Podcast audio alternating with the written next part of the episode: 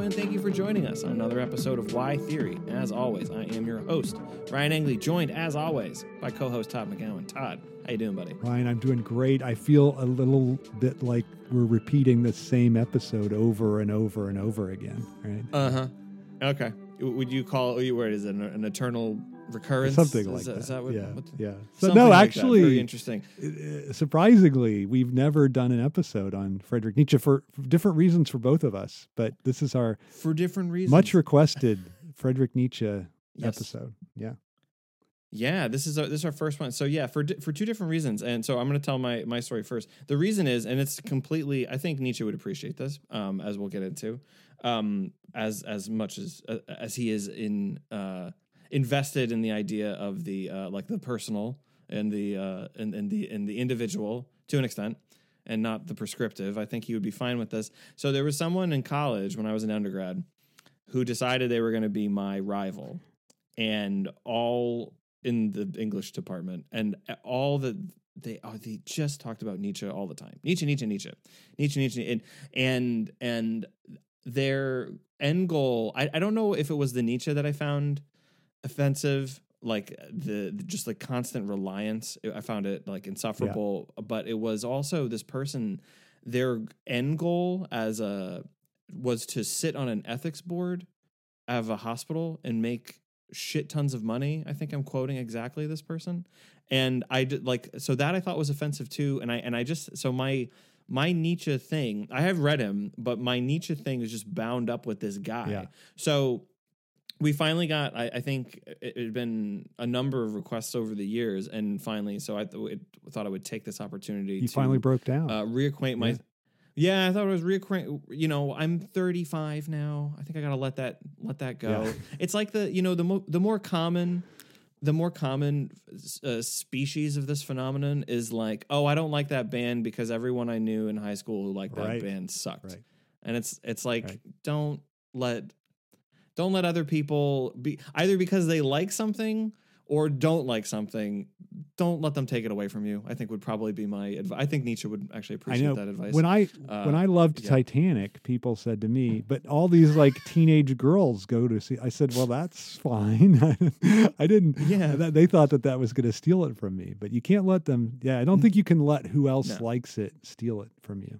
Like I think that's or doesn't like it. or doesn't like it even better. Yeah, yeah. Yeah. So my Yeah. my Nietzsche thing's a little more embarrassing, sadly. So Hillary, we had she, Okay, she yeah. we had just moved out to Los Angeles, or I had just moved out. She was already there a couple years.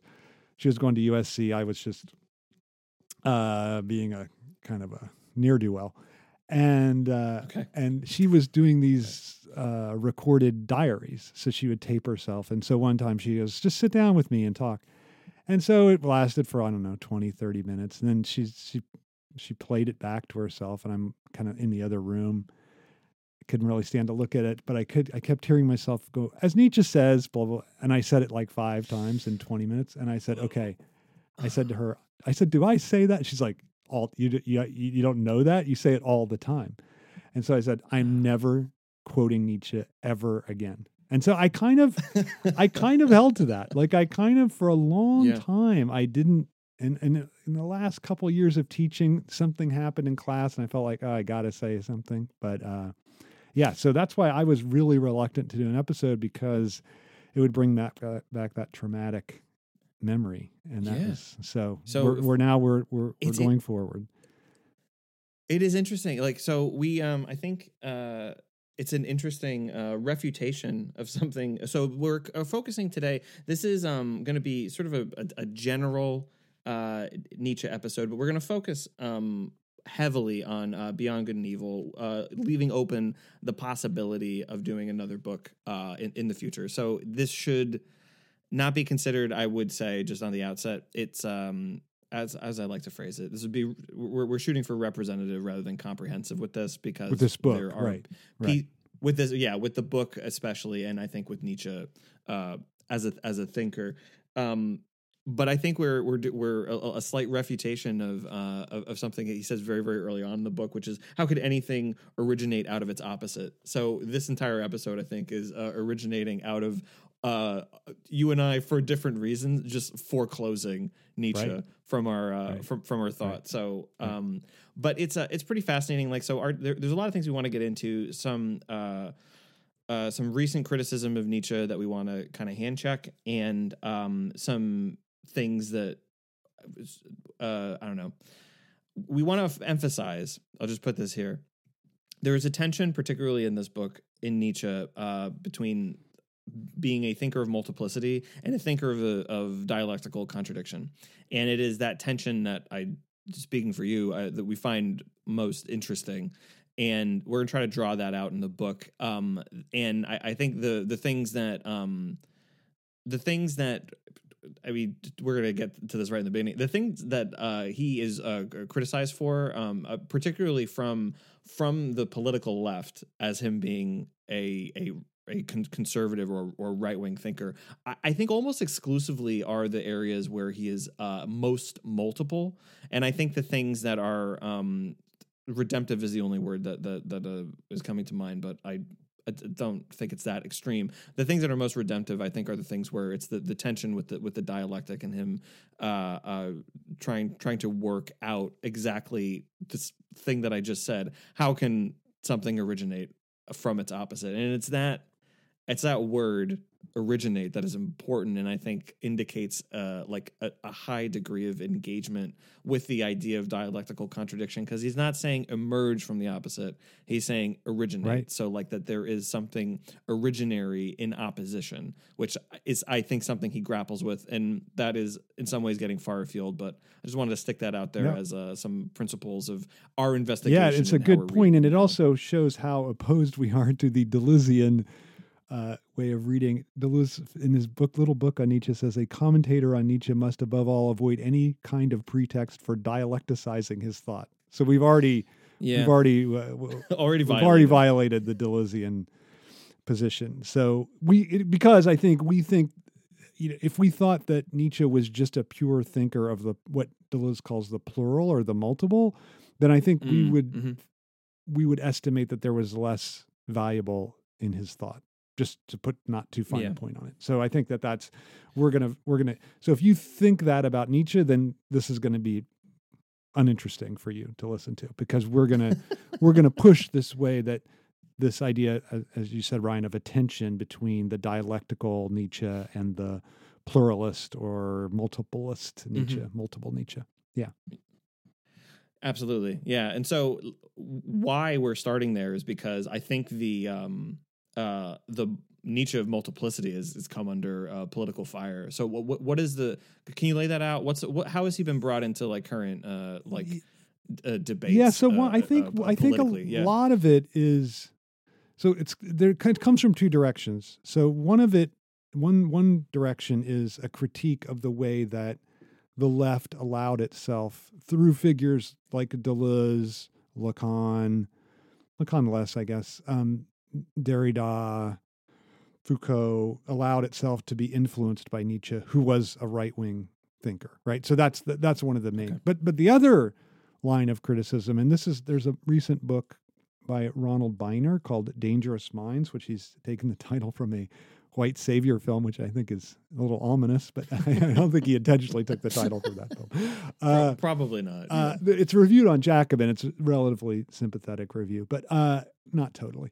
But it's it's called Dangerous Minds. uh, Subtitles like uh, Nietzsche, Heidegger, and the far right, or Return of the Far Right, or something. And and and the claim of Beiner's claim is that the book is basically a patient going through and showing how Nietzsche and Heidegger are really right wingers, but the the overall s- arc uh, arc structure of it is that uh, that these contemporary far right wingers, like the Putin's minister and the guy that, what's his the guy's name? I've totally forgotten his name. Uh, Alexander, whatever. Uh, the great. that's not it. Um, uh, okay. Sorry. uh, I can't believe I've forgotten that. Anyway, uh, all these, all, Alexander Mattison. I think he's a think mid round. I think you want to get him Um, early because Dalvin Cook might get. Sorry. yeah, continue. okay, okay. Um, anyway, the point is that there's these that that right wing thinkers around the like far right wing thinkers around the world have taken Mhm. to Nietzsche and Heidegger and and and are, are reawakening their thought, especially the way in which they're this, especially this anti-egalitarian dimension, especially of Nietzsche's thought. And so that's, mm-hmm. I think that's mm-hmm. where Beiner's critique is coming from. That that not only is not is Nietzsche not an appropriate basis for leftism, he's in fact a genuine basis for this return of the far right in like Charlottesville mm-hmm. or whatever. Like they they they're, they're mm-hmm. chanting Nietzschean Heideggerian kind of chants according to this this position. Yeah, so this is really interesting. I mean, to yoke them two to, together uh, is well, okay, uh, uh, to, to, ignore, for example, obviously uh, Heidegger. I think you have a, a, a stronger claim because of his avowed Nazism, as everyone knows. But like, it, you're gonna just ignore. I'm. Can I? Yeah, I'm read a little bit because from, just let me add while you're yeah. gonna get it. Like, yeah, Heidegger's not just an avowed Nazi. Like we have the Black Notebooks. He's he's he's he's openly anti-Semitic, and I think the only reason yeah. why people didn't see it so clearly was because he had several Jewish students who he, with whom he was very close, and of course Hannah Arendt his was a Jewish lover. So I think that and Arendt did her part to cover up his his anti-Semitism. I think so. He or maybe she didn't even know about it. So I think there's a that that that's become very clear. And Nietzsche, in contrast, as you're going to say, mm. yeah, this is like um yeah, this is an amazing part. Okay, so like this book is written in 1886, and I'm going to read this and I'm going to preface this by saying, so was it Nietzsche dies in 1900? 1900, that, am I right correct. about that? Yeah. But he okay. was insane so, from 89 to 1900. So he did not, had no lucid okay. moments. So I will put it this way. Even if you woke up, if you brought, if you brought Nietzsche back, if you could have done this in 1950, and you were bra- bringing back either the insane Nietzsche or the earlier Nietzsche, um, neither one of them would have been surprised if you told them about the Holocaust. They, they would not. They'd have been like, "Of course it happened." And I'm here's the here's the proof. All right, so this is on uh, Todd and I. Um, I think some people like to know this. Uh, the edition and the translation that we uh, read for today uh, is the Cambridge text in the history of philosophy beyond good and evil, edited by Rolf Peter Horstmann and Judith Norman. That's my uh, NPR okay, voice. Good. I'm auditioning. Uh, so um, Okay, so here we go. This is him criticizing uh, Germany. This is in a, uh, the section called uh, Peoples and Fatherlands, uh, 141. Uh, please forgive the fact that during a short and risky stay in a badly infected region, you're going to get to what that means, the infection, I did not completely escape this illness either, and like everyone else, started worrying about things that were none of my business. The first sign of political infection. About the Jews, for instance. Just listen. I have yet to meet a German who was well disposed toward Jews. And however unconditional the rejection of genuine anti Semitism might be on the part of every prudent or political person, such prudence and politics are not really aimed at anti Semitic sentiment in general, but instead at its dangerous excess, and especially at the outrageous and disgraceful expression of this excessive sentiment. This cannot be denied that Germany has ample quantities of Jews, that the German stomach and the German blood have difficulty and will continue for a long time to have difficulty coping even with this number of Jews, as the Italians, the French, the British have coped due to stronger digestion. That might be kind of him. Uh, this is the clear statement and language of a universal instinct that needs to be listened to and acted on. Uh, and he gets onto to more of this, but uh, uh, but also supports at the end of this um, he he, su- he supports ending the uh the the specter of the the wandering Jew by giving Jewish people a place uh, to live that needs to be uh, a a a pr- practical and appropriate uh, f- uh, to escape this kind of uh, this anti-Semitism. The the infection that he was talking about is anti-Semitism itself, which he I, I to to his credit, I think um, admits that he was in a political atmosphere where he himself became, yeah. uh, you know, he says infected, but he came to not see it as so unreasonable. And then I think, uh, it, like rejects it by also including himself in it right. and, showing how seductive and intoxicating it can be. And I, I just think like, you know, this is one of the principles that have come up uh, uh, as the years we've been doing the show. Like, I'm very attracted to uh, political critique where the person doing the critique includes themselves in it. Right.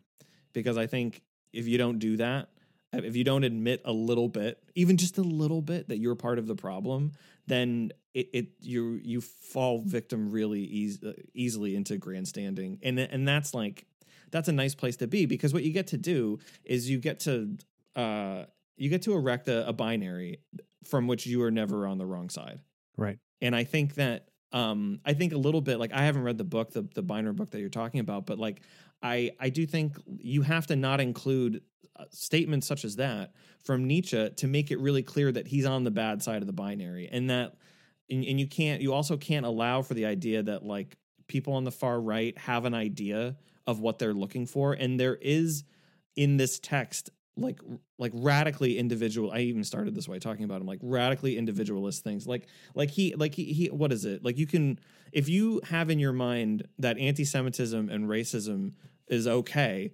uh and and cool uh what like what is it? He has i want to make sure i've got the right page number. Ah yeah okay.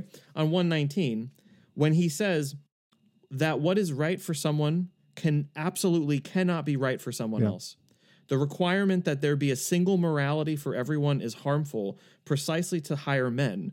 In short, that there is an order of rank between people and between moralities as well. So just uh, like if you're a Nazi and you're coming at that, you think that's an absolute validation of everything you think. And then the part where he's against anti-Semitism, ah, whatever, he must have been confused because he also said he was into it a Right. little bit. Right. Like maybe you would right. focus on that. No, you're part. absolutely right. And I, and I, Yeah. yeah, and, and I and I just think that like like you know more more needs to be put into the like if you have a um okay i'm predisposed to thinking this way because of uh what happened to me when i suffered the traumatic brain injury like like immediately after and and dealing with the things afterwards. But like you have to understand people have to understand that when you hear anything there is a mesh in your brain. There is a there is a filter that everything comes through and that is determinative of how you hear things and if you don't think that that's true like just think about every time you've misheard a song lyric because you've put something in a song Right. that wasn't actually there but you put it there without even knowing because it made sense to you based on what you already know so like more I would say less attention needs to be paid to like oh who are really the secret Nazis and let's kick them out of all thought. And I think more attention needs to be what is precisely the coordinates of the Nazi filter that would read someone being clearly anti anti Semitic and then just encrust on them a project of mm-hmm. racism and anti-Semitism. Like Right. that that thing needs to be paid attention to more. And I think that there's just no way that when Nietzsche wrote that thing about like you can't impose a morality on someone else, there's just no way that he thought someone taking up that slogan would be an anti-Semitic Right, no, person. I, I- just and I think that that's the weakness right. of the idea. Please that's absolutely correct. That he while. thought he thought that that was a way to counter the anti-Semite, Mhm. not to not to Yes. support the anti-Semite. You know that his yes. So I, I I lament one popular. I mean, there's a lot of bad popular culture into you know uh, references to Nietzsche, and there's one that comes in a Mm. movie that I quite like because it's a disaster film called The Day After Tomorrow. Uh, Mm. Oh yeah. is it called The Day After Tomorrow? Yeah, The Day After Tomorrow. Oh, you bet it is. Uh, yeah, and they're they're burning books in the New York Library to keep themselves warm so they don't die. And they this one uh, young high school girl gets the books of Friedrich Nietzsche, and that occasions a fight with an older man. And he's like, "We're not burning Nietzsche." yeah. And she goes, Yeah. He, what did she say? She says something, but she goes, "He's a he's an old misogynist who was in love with his sister." And and the guy def- Mm. he's like, well, he wasn't really a misogynist. You got to read more carefully. She goes, and then she goes, but he lo- was in love with his sister. And then the guy doesn't say anything. And and I I was like, what a joke! It's so funny. Like his sister took care of him, and when he had lost his mind, Yeah. but he absolutely hated her, and he hated his mother, and he hated his, his especially hated his brother-in-law, who was a real pre-Nazi. Like he was a real like. Yeah. So his name was Hans Forster, and and and Okay. his, his, sister's name was Elizabeth Nietzsche Forst Forster Nietzsche, and and interestingly, that there is a connection between Nietzsche and Hitler because Nietzsche's mother gave the cane. Sorry, I think it's Nietzsche's sister. Mm. Nietzsche's sister gave the cane that Nietzsche walked around Mm. at the end of his life to Hitler, Mm. and then Oh. Hitler okay. came to the funeral of Nietzsche's mother. Hitler came to the Okay. funeral mother. So there is an interesting connection, but it was all out of Nietzsche's hands, right? Like he didn't.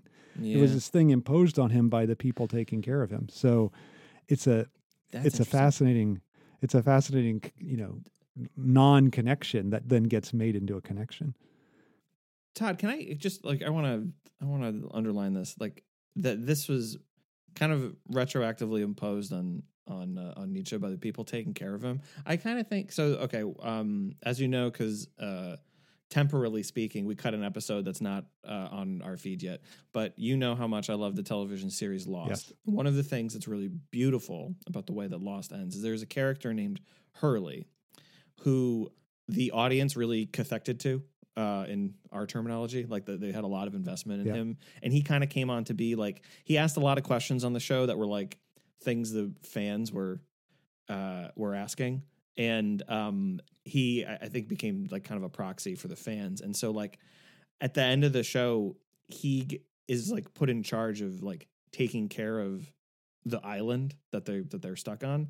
And it's I always thought of this as a really beautiful gesture where like the show is giving its legacy like it's giving the island over to the fans. Like and you have to take yeah, care of this. that's nice. and like and and i and i do and i think that so much of like i think so i don't know i just think so much of where we're at with like the just this whole long history of philosophy is like how are we going to take care of it are we going to take care of it in a way where we're going to give the cane over to hitler and we're going to Right. like, we're going to actively court we're going to court this dimension is that how we're going to take Yeah. care of it or are we going to take care of it in a different way because i think like there um there's there's a way I I kind I don't know I, I would would bring this together with our um like a long time ago the like the red squiggle right? Like who got there's Nietzsche does not get the red No, squiggle on no, not at all. on Microsoft Word. So he's he's a part clear that's uh, according to our logic that means he's a part of ideology. But I think that that whole idea needs to be uh like uh deepened a little bit by saying this that like um even if you're a thinker who doesn't get a red squiggle Foucault for example Deleuze uh like there are reds there are red squiggle ways of understanding those Yeah, thinkers who are part of ideology so i think that like i think how do you take care of someone is that like i think you try to like you try to lift out the red squiggle. You try try to lift out the thing that goes against uh a little bit what um what what the the ideological version is. It to the extent that it is uh like appropriate and and like i, I don't think like like what Arendt did i i guess you know i, I don't think counts for what i'm suggesting because Right. what she was trying to do was uh in, ingratiate him and install him into ideology and i think that like the that's what nietzsche's family did was like try to bring him into the dominant uh, political tide sure. of the time sure. and and that's the that is not that is not that is not uh, uh, the red squiggle Nietzsche, and I think that like uh, that's kind of the I, again for me and you, I think that's sort of like the interest in a, in a thinker like this. Yeah. What's the what's the red squiggle? What are the red squiggle aspects of Nietzsche? Yeah, I, i'll put it that I way. think that okay, so I think that a couple things that that get articulated here, and I mean, one is the way, one is the critique of Christianity. So he famously says in his book Antichrist, that's a different book, but he says there's only one Christian. He died on the cross. So it's not like he's Mhm. anti-Christ so much as, and this is the one thing he's becomes very famous for. He's very much anti-Paul. And he's anti-Plato, Mhm. and then the very beginning of this book, he says Christianity is Platonism for the masses, right? Like that, yeah, uh, uh, I- I- so- and that I think is his and and so what he what he doesn't like about Christianity is I think interestingly the same thing he doesn't like about capitalism that he thinks that both are mm. leveling philosophies right that they level everything Mhm. out and that they don't allow for any kind of singularity and I think he doesn't I think we would want to make a distinction between singularity and individuality or singularity and the Mm. individual, but he doesn't do that. Like for him, right. and I, I, I, th- I don't think he's wrong about that. I don't think he's wrong about. I mean, I think he's wrong about Christianity, but I don't think he's wrong about the way capitalism works and that the way capitalism Mhm. has this fundamental leveling. And I think that's what he's.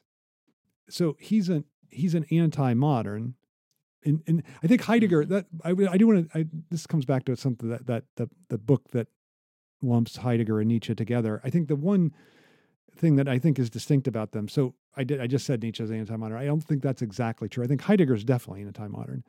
But I think Nietzsche, Mhm. and this is, I think one of the things that we would want to preserve in him is that he wants to go through modernity. Like he's not like Mm. when he's critiquing what he calls a master and a slave morality, he's not saying let's return back to the age of the master morality and get out of this Christian.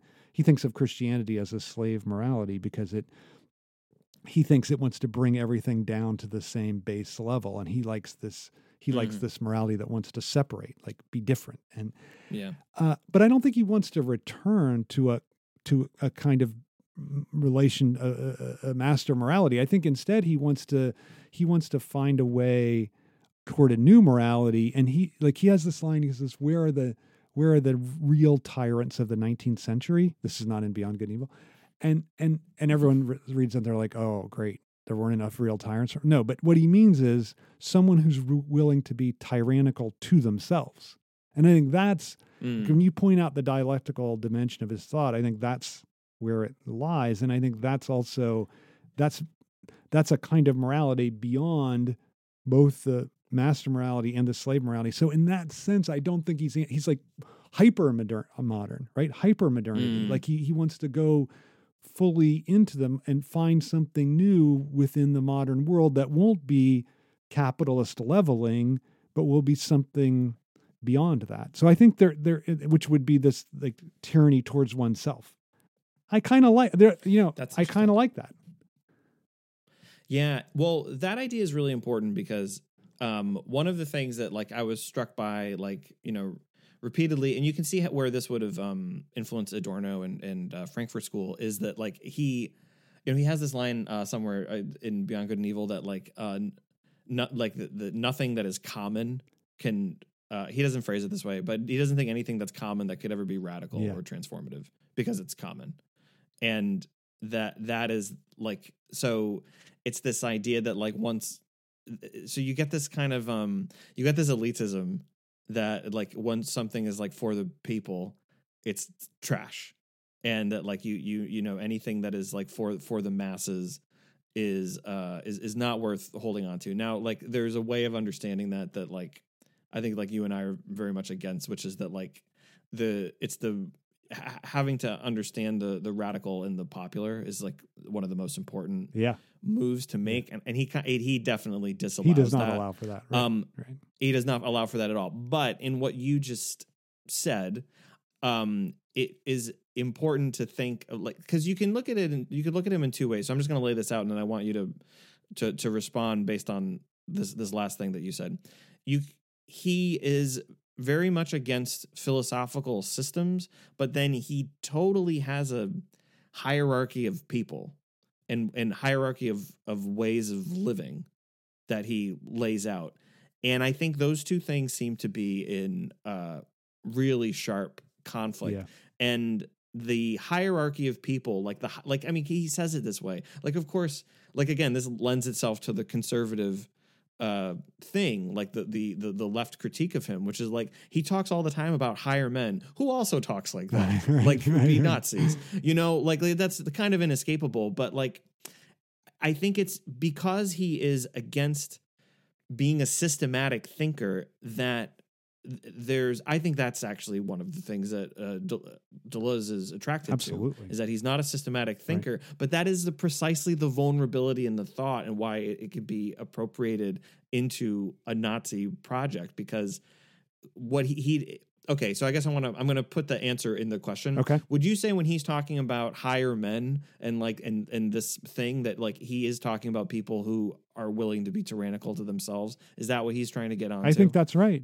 Right. Like I think that I I think you have to understand it as higher for him means willing to suffer more, willing to willing to take a more of a slice out of oneself, right? Like I think so if you understand it that way, then it, it ceases to be so or or like uh so this is this is another term he uses every choice human being right like that's like this every Mhm. choice Yeah. human being strives extinct, ex, ex- instinctively for a citadel and secrecy where he is rescued from the crowds the many the vast majority whereas the exception he can forget the human norm so okay on the one hand that seems pretty terrible right but but on the Mhm. other hand what he isn't he basically saying like that that the, this person who's more tyrannical to themselves needs somewhere to escape this capitalist leveling machine that turns everything into a commodity, right? Like, I mean, you could you Right. could just read it that other way, which I think is part of what he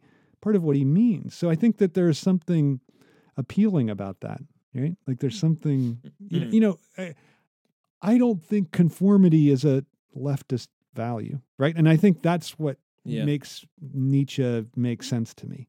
Like, I don't, I think, you know what I'm saying? That's Like, pretty I don't think, Yeah, yeah, yeah. and I think there are absolutely. people that think, no, actually, so, communism or socialism is conformity to a certain new kind of norm. But I just don't think it, it, Mhm. it- it's to me, it's not very appealing if that's what it is. Yeah, and I don't think. Well, I mean, I don't think structurally it has to be like that. Like, and that's that's that's the. um It's funny, like that's the right wing uh Image of it, attack line. right? Like if you. Yeah. Yeah, yeah, and it's it's kind of like um. So I I've seen this online. Like people done like a pretty good job that like if you you went back to 1980s that like what was the what was the um the propaganda version of communism that America was set up against is like oh you don't you don't own your own car you don't own your own home like it's all it's all shared and then people are are like so what's Uber and what's what's Airbnb like like what are like what are the, these things that people are, are or are doing to try to like make it through capitalism like in in its oppressive leveling and I think that like that I, I I think that you're right that like that Nietzsche sees that and that, like that's well worth extracting yeah. into uh, a, a, left politics and a, and, a, and a left theory is to because what are the what are the, the what do the conservatives do when they when they read Nietzsche is that they want to see this like again this like absolute preference for multiplicity this like you know you can't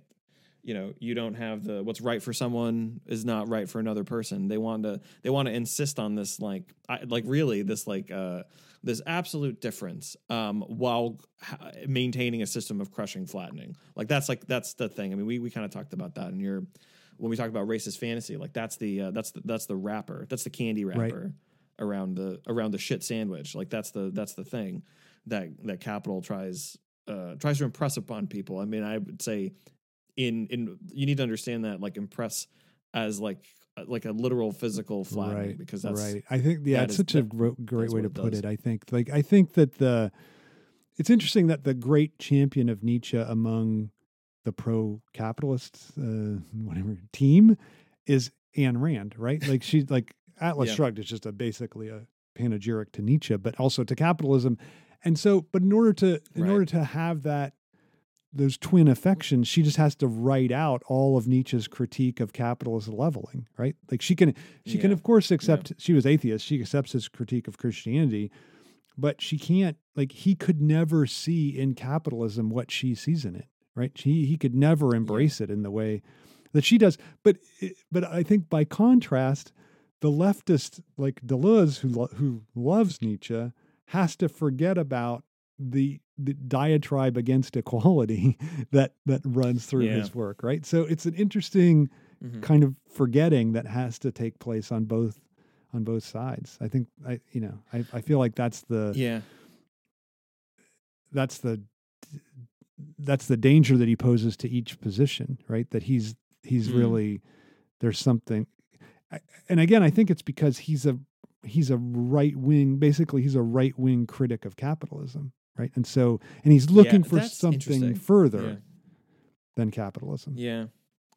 I think yeah, that's pretty fascinating. I I think that part of the so there are a couple aspects that are that are huge with this book that we need to uh we need to tease out. Um as I said I I do think that it is like you just have to say like wherever you wherever wherever one lands on Nietzsche like you do have to say that like I I, I just don't think being what is he you told me this I don't know this independently. He says death to all systematizers. Yes, death to all systematizers. Yeah, That is in, in another. Uh, is that in the longer work? I don't, I don't know where it is. It's maybe it's in You- gay science or something. I don't know. Maybe it's in gay science. Okay, so the like, I, I do not think that's a value. I I, re- I think that this is like precisely why. I mean, I said this like ten minutes ago. This is this is precisely why um, he was able to be folded into the Nazi project is because he was anti uh, systematic and like you you he had to you need to be able to think of a you need to be able to think of a system that allows for um excess and and break like that's the Right. i think the thing that he was not That's what he didn't like about and he- systems, right? That he didn't think they could allow for that. Yeah, I mean, he has this like what is it? I there's a line. Um, I said this to you. We said this during the um, uh, this Sartre episode for a different reason, but there th- he has a line in here that in some ways like invents Deleuze. I'm gonna try to find it um as as quickly as I can. Ah, yeah, okay, here we go. Uh, it's on page 16. Uh, does it follow that the external world is not the product of our organs? So um he this uh I mean that's at the end of a like a longer thing, but like the the external world he, the the like sart things that are externally imposed are an issue and they cannot lead in any way to uh liberation or, or Right, emancipation uh, emancipation in any way. It's not is that cannot be folded into an emancipatory project. And he thinks the same thing. And I think that it's just interesting to to throw to to lash the organ thing in here because you, you know this is the I- think it's not too hard to claim this is where Deleuze gets the body without organs because there's this internal order that is re- also reflected in the external order and he wants to be free from those things and i and i just i think that you know um nietzsche's allergy to systematizing his own thought um is what i, I think i want to say like it it it, it begs um it, it violates the thing i love this thing he says right about like people who uh, philosophers like it's it's more it's like it's more vulnerable to be understood, understood than not understood. than Yeah, to- yeah. than not understood. I love Yeah. that. I think that's such such a great idea. I think it's so true. But I also think by not by not committing to like systematic thinking, like he he left himself open to that, and I think it's like it's uh it's a way out, you know, like like it's it's like the we we said this about Derrida, like you know you don't you don't ever have to be called on something if you have all these multiple avenues to to to get out Right. you know and i i think that's in his work a little bit and i, I think that's a like uh, to me i think it's a clear detriment i know i know it's something that like a lot of people like such as deleuze and, and it's been i think part of the because what is it it's generative Right. right, I Like, think it's part of the aspect is- lasting appeal of Nietzsche for sure. yeah yeah but i think it's when you when you get into like these kinds of conversations and uh especially when you start talking about an idea like a will to power Right. and um and uh, what was it oh what was that film oh, was that a was that a uh was that a liberatory film the for triumph the of Will? Yeah. no it wasn't no, no. it wasn't well i wonder you know so i don't know Yeah. like like that Yeah. obviously he didn't make that Yeah. film and and or whatever but like it's that you see why he you see why he ends up in a book alongside Heidegger, but with with with that sort of with that sort of thing. Yeah, I think that, So- that that's pretty interesting, right? Like, because even so, the the the place that one of the nice discussions of will to power occurs where he's critiquing Darwin, and he says, Mhm. you know, people should think twice before thinking about the drive for self preservation as the cardinal drive of humanity, instead of a Mhm. living thing above once above all to discharge its strength. And then he says this great line: "Life itself is the will to power." Right, and I think that that's Mhm, mhm. that's his that's that's really his his idea but i think you're right like that like if he thought systematically i'm not sure he would be able to cling to this idea that life is is will to power and i think that idea of will to, you know it's it's not just i think to be fair to him it's not just will to dominate right like will to power like we were Right. saying earlier is primarily and most importantly power over oneself so i think yes, that's why he has this great line in Genealogy of Morals where he says, We should never forgive Christianity for stealing asceticism away from us. Like, so there, there's something Mm. about asceticism, even though one of the whole essays is a, the whole essay is a critique of it. There's something about asceticism that he likes because precisely it is this power over oneself, right? This power to, to Mhm. latch, lash into oneself.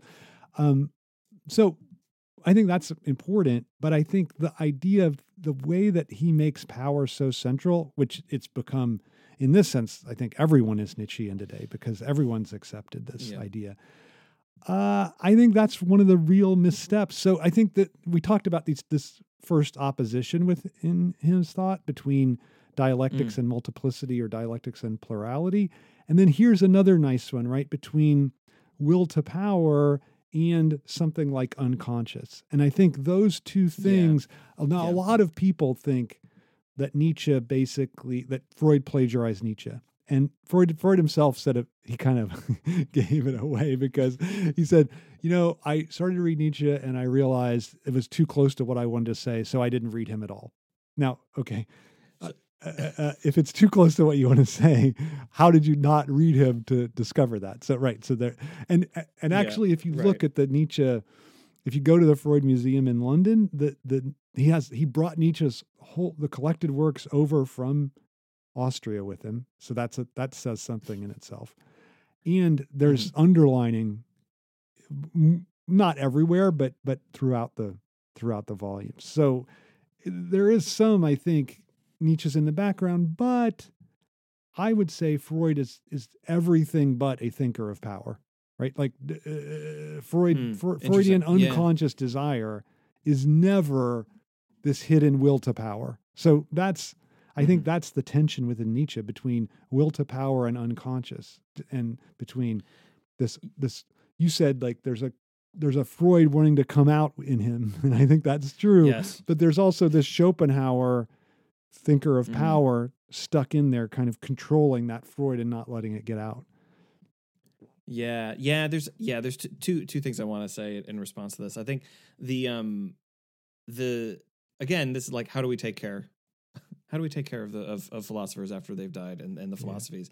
And the will to not thinking and again like I- I think you have to put us you have to go again you have to be anti I guess I put it this way you have to be anti Nietzschean to to to save Nietzsche in, in in some respects for certain ideas. So like you have to graft a system into this.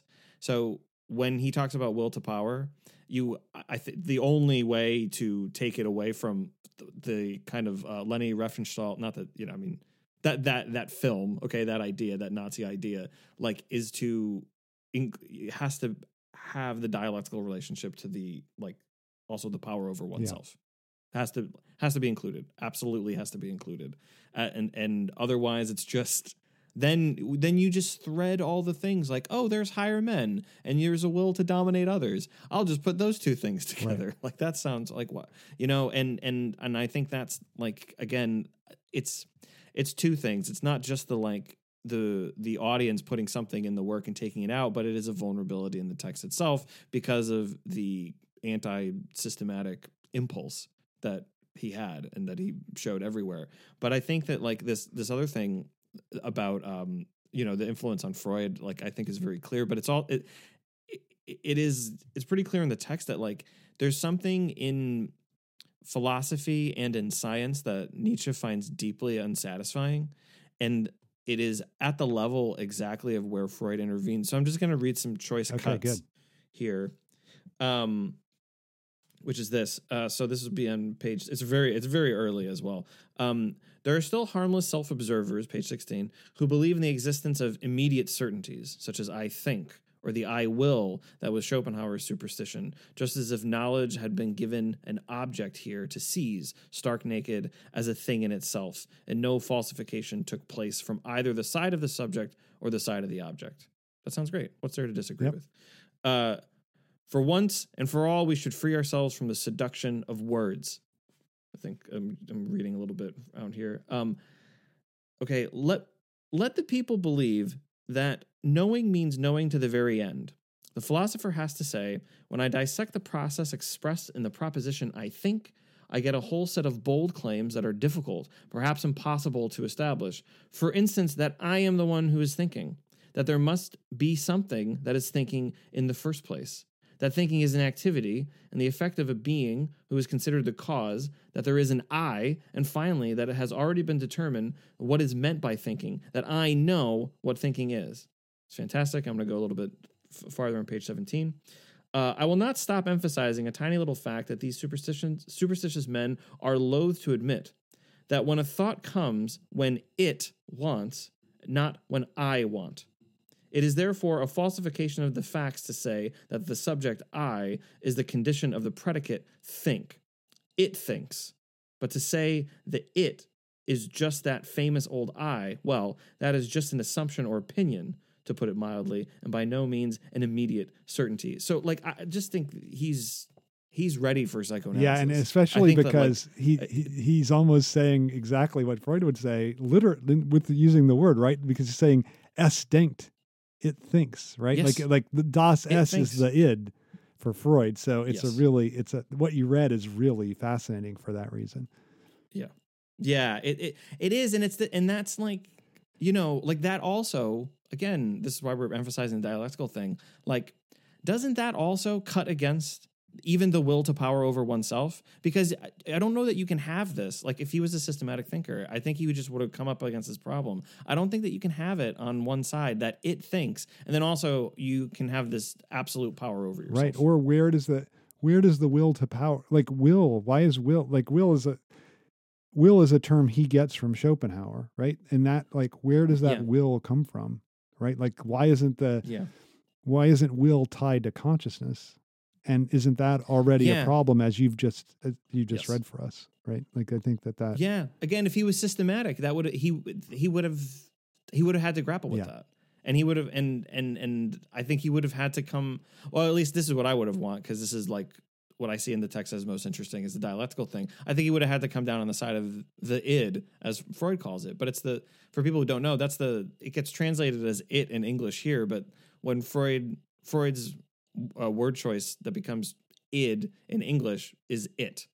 That's Right. the the that's the so it's the same. It really is the same the exact same word Nietzsche concept. is using that freud used for the- Yeah, yeah, same same word and sim- similar concept. I, Yeah. I would, would put it Yeah. that way. And I think he would ha- if, if if he was if he had to put smash these ideas against each other.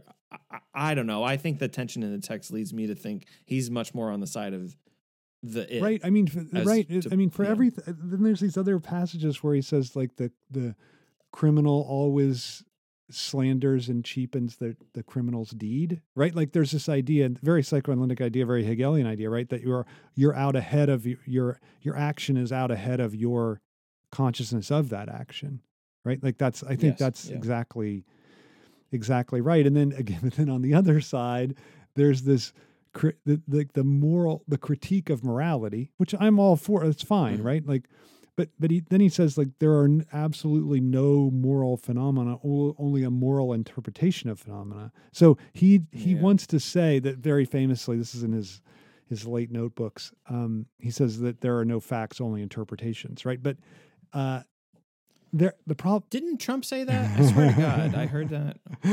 well, right. I mean, there's the problem with that, but also, and and that's where I think that's that maybe is one of the occasions for that book that we referenced, right? Like this, Mhm. th- this, Oh, yeah. this, what what Nietzsche himself called perspectivalism is, I Yeah. think, you know, he thought that it would be a way to get rid of. This is, I think this is. It seems ironic or or, or, just wrong, but I think it's. Mhm. I think it's actually. I think he did think this that perspectivalism is a way to overcome relativity in morality. I think that's what he thought. Yeah, And- that's it. I mean, that's fascinating, Todd. No, no, please, please say No, more about isn't that, it- because right, that is right. I exactly think that's that's, his- exactly the tension. Yeah, I think that's exactly his idea. And and so and he even says the point is accumulating the most perspectives and that becomes Mm. the the position that has the most moral value attached to it. So so it would be a Yeah. way in which like, you know, I people used to say this when I was in college all the time. Try to be as open minded as you can. And in a way, that's what Nietzsche is saying, right? Like that to really have the proper moral evaluation of something, you have to be the most open minded. And the person who just has this one narrow moral position, well, they're going to be there. That position is clearly going to be a false, what he would call falsification. So I think, it, I, I think, Yeah. I think we want to say, well, perspectivalism is relativism, but I think he would want to say, no, actually, perspectivalism is the way to save us from relativism, which I think is, I don't necessarily agree with that, but I think it's a pretty radical, radical idea. I think um I well I'm going to undercut that just uh, right Okay. now um and, Good. and ask what you Good. think of this. Isn't isn't that though? Isn't that just liberal multiculturalism?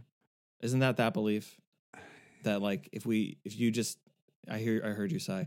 Is isn't isn't that what like like or at least how do we how would you keep what Nietzsche's saying away from that? Because I think that is the the common antidote is that if we just Had enough perspective have an yeah exactly Well, that then well- that then the, the the then the right side of history will just Yeah. emerge and no one has to be an agent or do anything. Yeah, no, I, I, I yeah, I, I, I- don't think you're wrong, but I, I think that's, I mean, that's why I said I didn't agree with the position. But I do think that no, no, I, I understand. I do Yeah, think yeah, that there is something of Nietzsche in that that liberal multiculturalist position. I think there is. I think that that's there's mm. a real link between Nietzschean perspectivalism and that position that you know, I think, and again, the, the the Hegelian psychoanalytic rebuttal, because of course it's not saying we should be, we should just, uh, you know, take up one culture uh, hegemonically and reject all others. The point it- instead is like, no, every, the problem is every position, every cultural, every culture has an internal fissure that that Mhm. fi- and which point at which it fails that links it to every other culture, right? And I thought I think Yeah. Nietzsche doesn't think that. I think his his position is much more additive rather than Yeah. subtractive in that way. And I think that's the that's why it does fit. I think you're right to say it fits with this liberal multiculturalist position. Ironically, because again, he was a right winger. He wasn't. He was, and he was anti-liberal for sure. Yeah. Yeah, it's um it's interesting. I mean, I think like this is where so, you know, we've said that like where where he um you know, where where he gets into like the dialectical tension of his own thought is where we find him most interesting and where he comes down on the side of like this uh this multiple, this one and then another one and then this thing and another thing and another thing and then we don't look at like this any kind of like a intrinsic uh opposition between them or within them is where we find them a little bit less interesting. I think I want to put because we brought the psychoanalytic thing and uh, piece into this. I want to say where he errs on the side of consciousness instead of the unconscious, which is not his fault for not having the name for, but he's clearly like thinking about it. I think that's where Yeah. I, I would say he where he errs, and, and he doesn't. I don't know, like I, I, I like he he doesn't trust himself enough. I would say on on this because he is starting to articulate this idea of of the what Freud will extract and and, and put into a system Right. of the of the unconscious. Um and you know especially like the, the the early statements of the of the it and you can tell like because not every section within section like they don't always follow each other Right. like logically like he come it's like a this text is a lot like there's a there's a boomerang aspect to it where things will come back where you don't expect it to and like you thought you lost a thread and it'll come back or like you think you're on a thread but then it's over but i think that anyway like where where he he's he's against he openly against uh privileging consciousness to the way to the degree that he sees other philosophers do Absolutely. but I think in in those in in in, in this idea of of uh, perspectivalism, like that is kind of just his way. Like I think he he doesn't run away from that problem. I think it runs headlong into the problem of like accumulating conscious moments, and and and rather than like uh uh, you know interrogating the unconscious, which again not his fault. Like as he's writing before psychoanalysis but like again the seeds of it are in his thought but he doesn't i, I think because of the i keep coming back to this because the last the, the lack of the, the the systematic thing like he doesn't i don't think he probes his own ideas as much as he's like kind of tearing down other people which i also gather is a thing people like I think people like it about that. I very- think that's right. I think that's right. Like he, yeah like if he didn't have Christianity to attack, would he would he even be Friedrich Nietzsche? I don't know. It's an interesting question.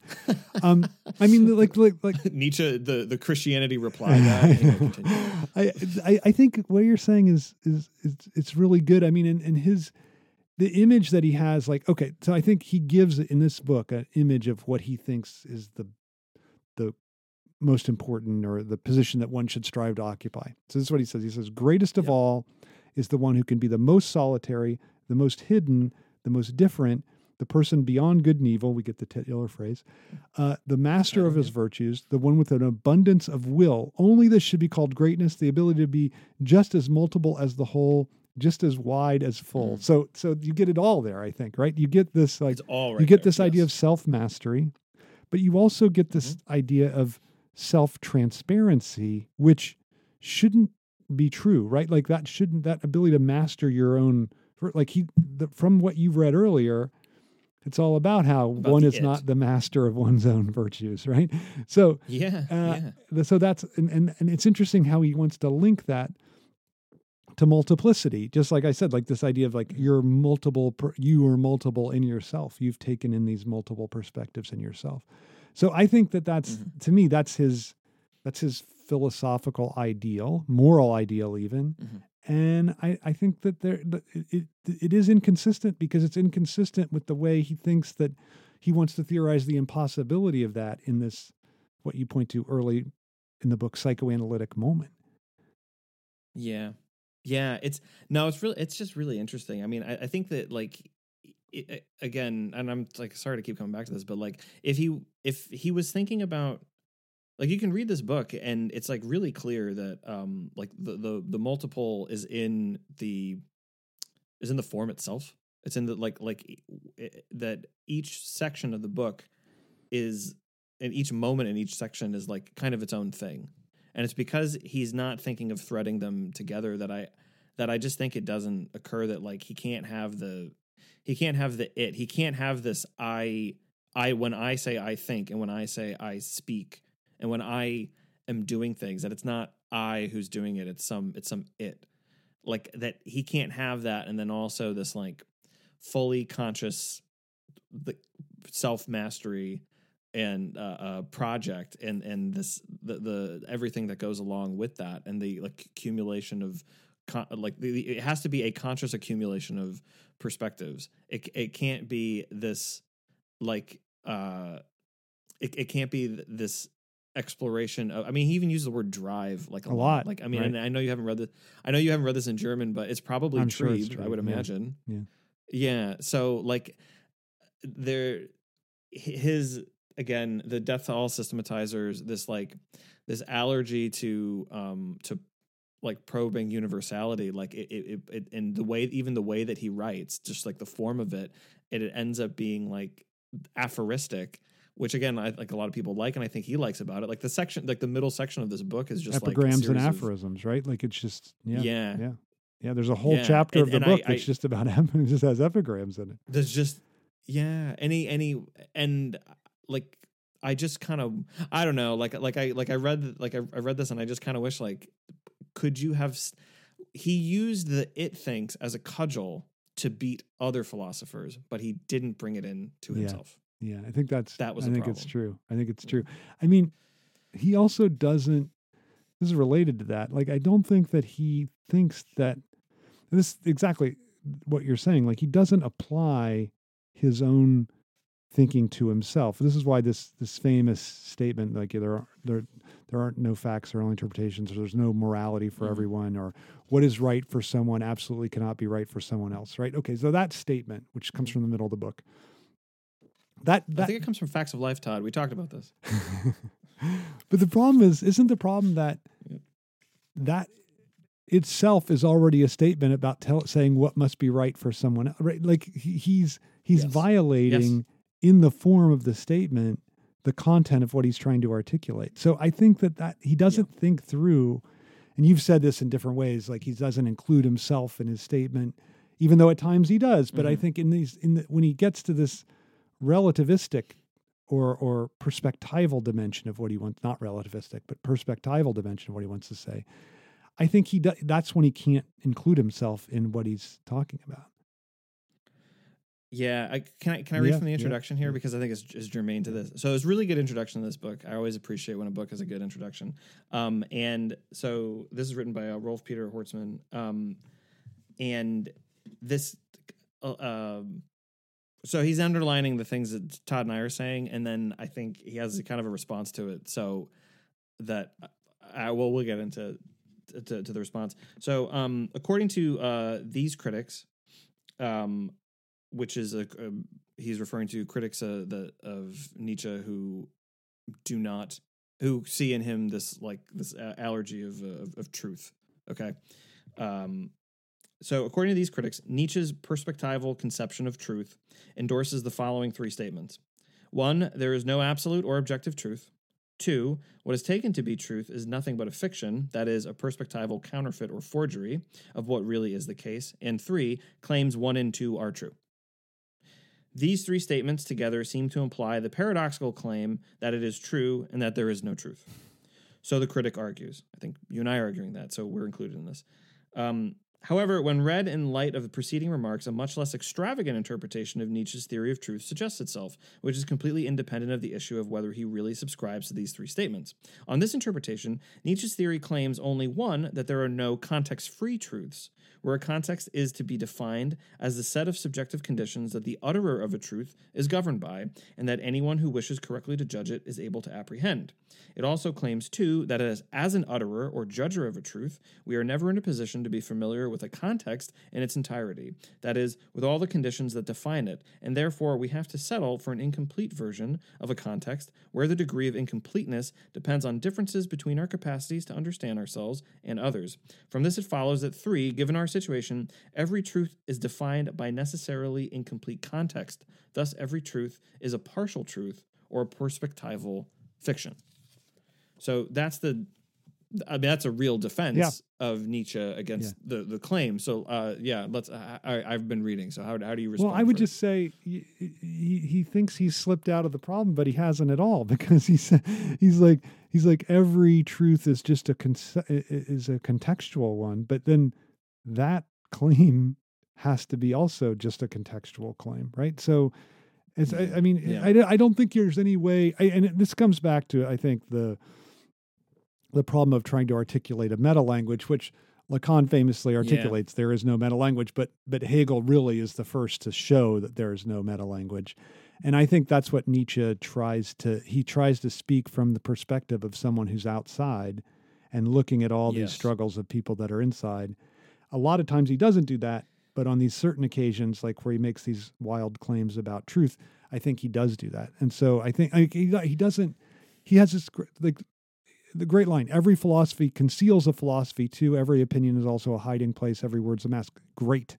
But that has to be Yeah. true about you as well right? Like it has to Yeah, be true about yes. you. And i think he doesn't he doesn't see the way in which it's true about him at times in his thinking. And i think that's Yeah. the and, and to me it seems like it's at this perspectivalist time and it's also at this will to power time where he thinks of everything as the will to power except his own analysis of the will to power right like, Yeah. like he wants us to accept that life is precisely will to power as something that is true right full stop mm-hmm. right that is true that life. Yeah. is will to power but wait a minute why are you tell i mean it's a classic psychoanalytic question right like why are you telling me that life is the will to power unless it's to convince me that life is really not the will to power but it's some other thing right, Right. like it's a it's it- That, that's yeah i mean like why are you telling me that life is the will to power like there has to be there's this question of th- his own problem has to be included into that statement that is he has to be I mean, telling that it- to us because of the will to power Yeah, no, this is. I mean, this is. Um, you're you're articulating what I think my, I think what my response to to Horstmann would be. Well, is which is that, um, he, in not in in occupying this space of like determining like that. Well, there there like there's no overriding truth, which like what kind like there's not a. I think I've said this about Jean Francois Lyotard. Like, what's a more overriding claim of truth than that that there is no over there's no overriding truth or connective truth there's nothing bigger than to say that um but the problem is that like it as you're as you're laying out occupying this position of meta language or this position of like of judgment is fine as long as you include yourself in it and it's it's not i don't think it's like um I don't think we're being uh, Monday morning quarterback about this. That like, well, he should have just done this. Like, it's in the text. Like, it's the thing that I read about like the the it. Like, what what is? There's all this investment in consciousness, and philosophers don't put enough in the unconscious. He wouldn't phrase it that way. He didn't have Right. that, but like he has this. He has this it, and I think it's the his his investment in precisely the claims that you know Horstmann and other people like would defend him about. Like it, it, it's the it's the precise way that he is invested in that that prevents him from seeing what I think is the actual radical thing in what he's saying, which is that like, look, you people are ignoring the it, and then I'm not going to apply that to my own thought Right. because you people are ignoring it because he's just too wrapped up. I think he's just too wrapped up in like what other people are doing, and and that and that this is wrong and this is wrong and and and like I think um, I don't know. I mean, I wonder if um, Nietzsche is perhaps uh, uh, someone who inspires Freud to come up with the line "the narcissism of small differences," because I think that like because Nietzsche is invested so much in like in in pointing out the flaws in people's systems and in just in the idea of systems itself that he opens himself up to like these problems where actually his radicality lies the thing that like actually would threaten some of his other statements and because he's wedded to this like there uh, either there is no truth or there are no context free truths and not interrogating the position from which he himself is saying Right, that right. it pushes him away from again i'll just say it again his own radical insights which i think is this it and which is that like it's because it's even in the um the anti anti-semitism thing where he includes himself in that Right, critique right. that like he he fell victim to it and like that could have been another maybe that could have been a place where that would have been different from how freud would think about it uh in in, in certain senses but maybe that could have been a place to develop this it like this like or how he thinks of it. Does he think of this it as coming from the social, this without that then comes to be within? Is that how he thinks of it? Because like it's possible. Possible. You can see Right. that, you know, but it's but I think again he, he because he's not because he is uh, uh doing this from a position of like like un uninterrogated judgment like he doesn't interrogate his own position and and I think that is the that is this thing that like just keeps the full articulation of like I think what's really valuable in here just kind of left as dangling threads. I think that's what I yeah, say. I think that's true. I, think that's true. I mean, I think uh, so. You're not speaking because of Friedrich Nietzsche. Do you know what that's from? no, I don't You think don't. so. You never saw Little Miss Sunshine? Oh, I have seen Yeah, it. I've totally Yeah, that's why. Dwayne Oh, Dwayne right. stops speaking, and then and then St- Steve Carell says, "So you're not speaking because of Frederick Nietzsche?" it's a Does yeah. Go ahead. is this a thing? Because is the Nietzsche thing? That's a very American. Yeah, yeah. He he's he, yeah. He, they say Nietzsche all the time in the thing, but yeah. Nietzsche. I was gonna. I totally forgot this, but I was gonna begin this whole episode by saying uh, we've had a lot of uh, requests to talk about uh, Nietzsche. Of course, uh, Jack Nitzsche, who is a producer uh, with uh, Phil Spector.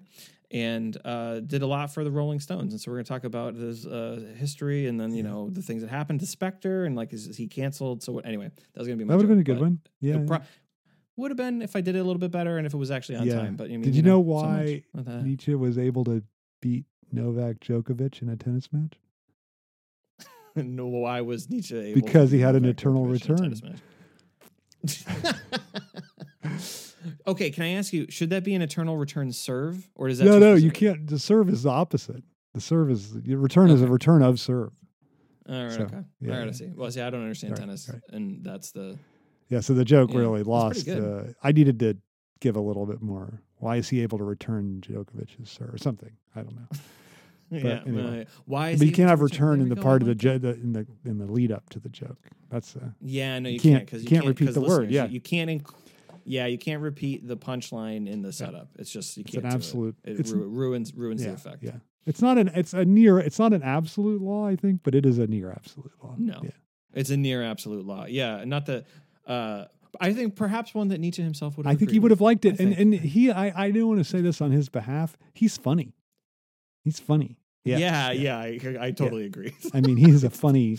You, you know, his funniest book is called Ecce Homo. It's a, it's a, it's a late later book, and and the chapter titles are like, "Why I am so brilliant," "Why I such say such incredible things," and they're just they're they're really funny. he's just really he's funny. Yeah, I mean he and he there is a connection to Freud. You know that he he was he wanted to become. He asked. I think it's true that that he she tried and she rebuffed him he asked Lou Andreas Salome, a famous intellectual of the turn of the century, to marry him. And then Mm. she, then after he died, she became Freud's one of Freud's closest friends. So there Oh, was a real She's like she's the intellectual. She also is friends with Rilke. She the, she's the real intellectual bridge from from Nietzsche to Freud. Nietzsche to Yeah. Freud. Yeah. That's Yeah. fascinating. I did not know Yeah. that. Um, yeah. Wow. Yeah. That's right. Uh, yeah. No, I think um, on your on your point about him being funny, I do think it's in the pro. I do think it's in the. Pro, this is a thing that probably a, a, uh, attracted Nietzsche to the person who want who decided he was going to be. my Yeah, yeah, yeah. When you know is that thing like this is like like I just want to put this out here. This is just early in the book. Now it is beginning to dawn on maybe five or six brains that physics too is only an interpretation and arrangement of the world and not an explanation of the world. Like that's like I know. I know. maybe on five or six. It's like that. That is funny because two or three is not funny. Three or four is not funny. Five or six brains that is funny.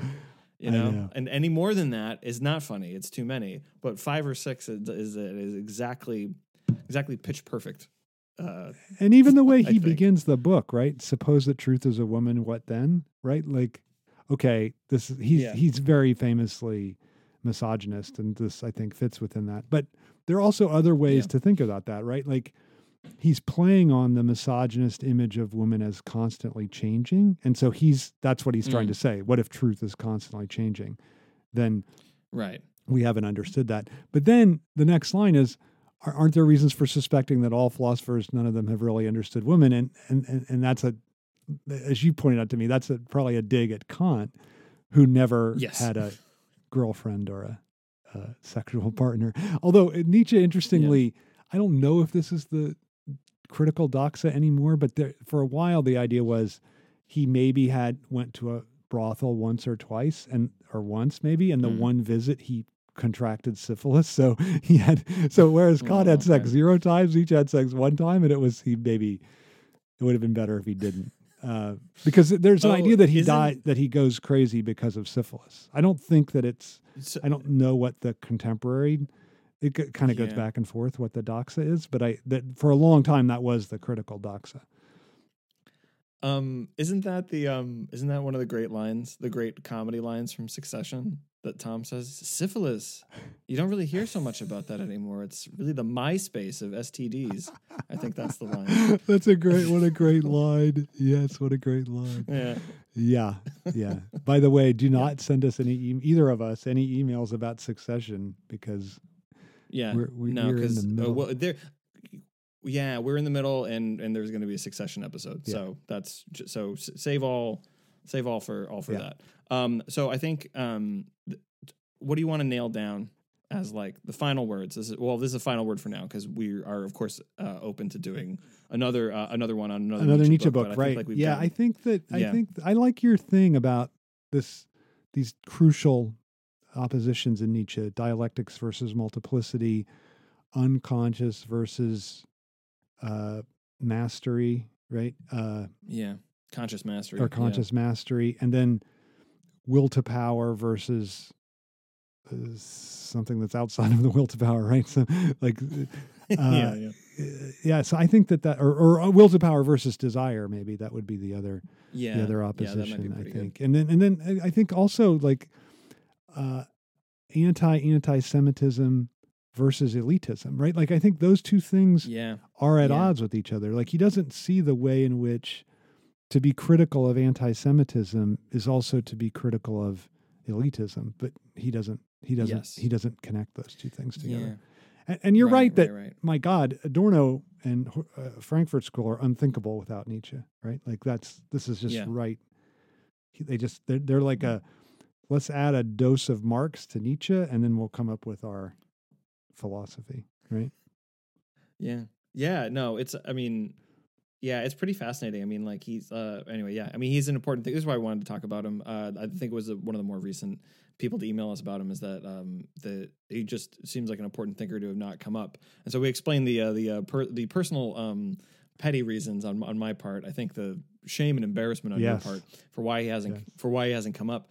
Um, and so hopefully we've uh, uh, been able to to address some of that and fold it into uh, you know the the threads and, and lines of uh, argument and, and theorizing that you know we like to develop on on the show and to show the kind of like the tensions that are in uh, you know Nietzsche's thought and within the way he's been received uh, particularly recently and to you know kind of pull push and pull Yeah, against uh, yeah. against a little bit Without of that. so, not a full so- dismissal, but also not a full, not a full embrace, Embrace. right? Yeah, just a it's like a one arm one arm hug, hug. you know like yeah, a, we gave like we the- gave each other one like- like- hug. That's really good, right? yeah like a fiercely heterosexual one armed uh, you know between men hug. kind of like our Yeah. hugs. so- Yeah, kind of almost almost suspiciously like our hugs. Yeah, it's interesting. so, uh, where where uh, what's what's the I think the Todd? lesson is watch. uh, We haven't named it yet. It's it's watch uh, Little Miss Sunshine, which is one of the great. No, I don't. Have we not done that? I feel like we've totally done that. Oh well, then then I we got to go I- with uh, with the other one, I guess. I don't think we've done one? Little Miss Sunshine. I think that's the list. I think for sure we have, but Uh, let, I want to hedge against it. Like so, Little Miss Sunshine. no, we- I'm positive we okay, have. maybe we have. Okay, so so I'm going to say, watch Day After Tomorrow and and realize that they don't know what they're talking about about Friedrich Nietzsche. even though it's a pretty, good, movie, and even though it's a nice egalitarian, it's about disaster and, and equality, really. So it's pretty good. It- I mean, you know what the I mean the best thing about that movie is that because of climate uh, disaster, all the Americans try to jump the Right, border to, to get, into Mexico. Right. It's a great image. And, You and know. Dick Cheney has to beg Yeah. the Mexican president to let him move down there. which is pretty Yep. great. Yeah. It's pretty great. yeah, yeah, Yeah. That's pretty good. Okay. Over and out, Ryan. Over and out, Todd.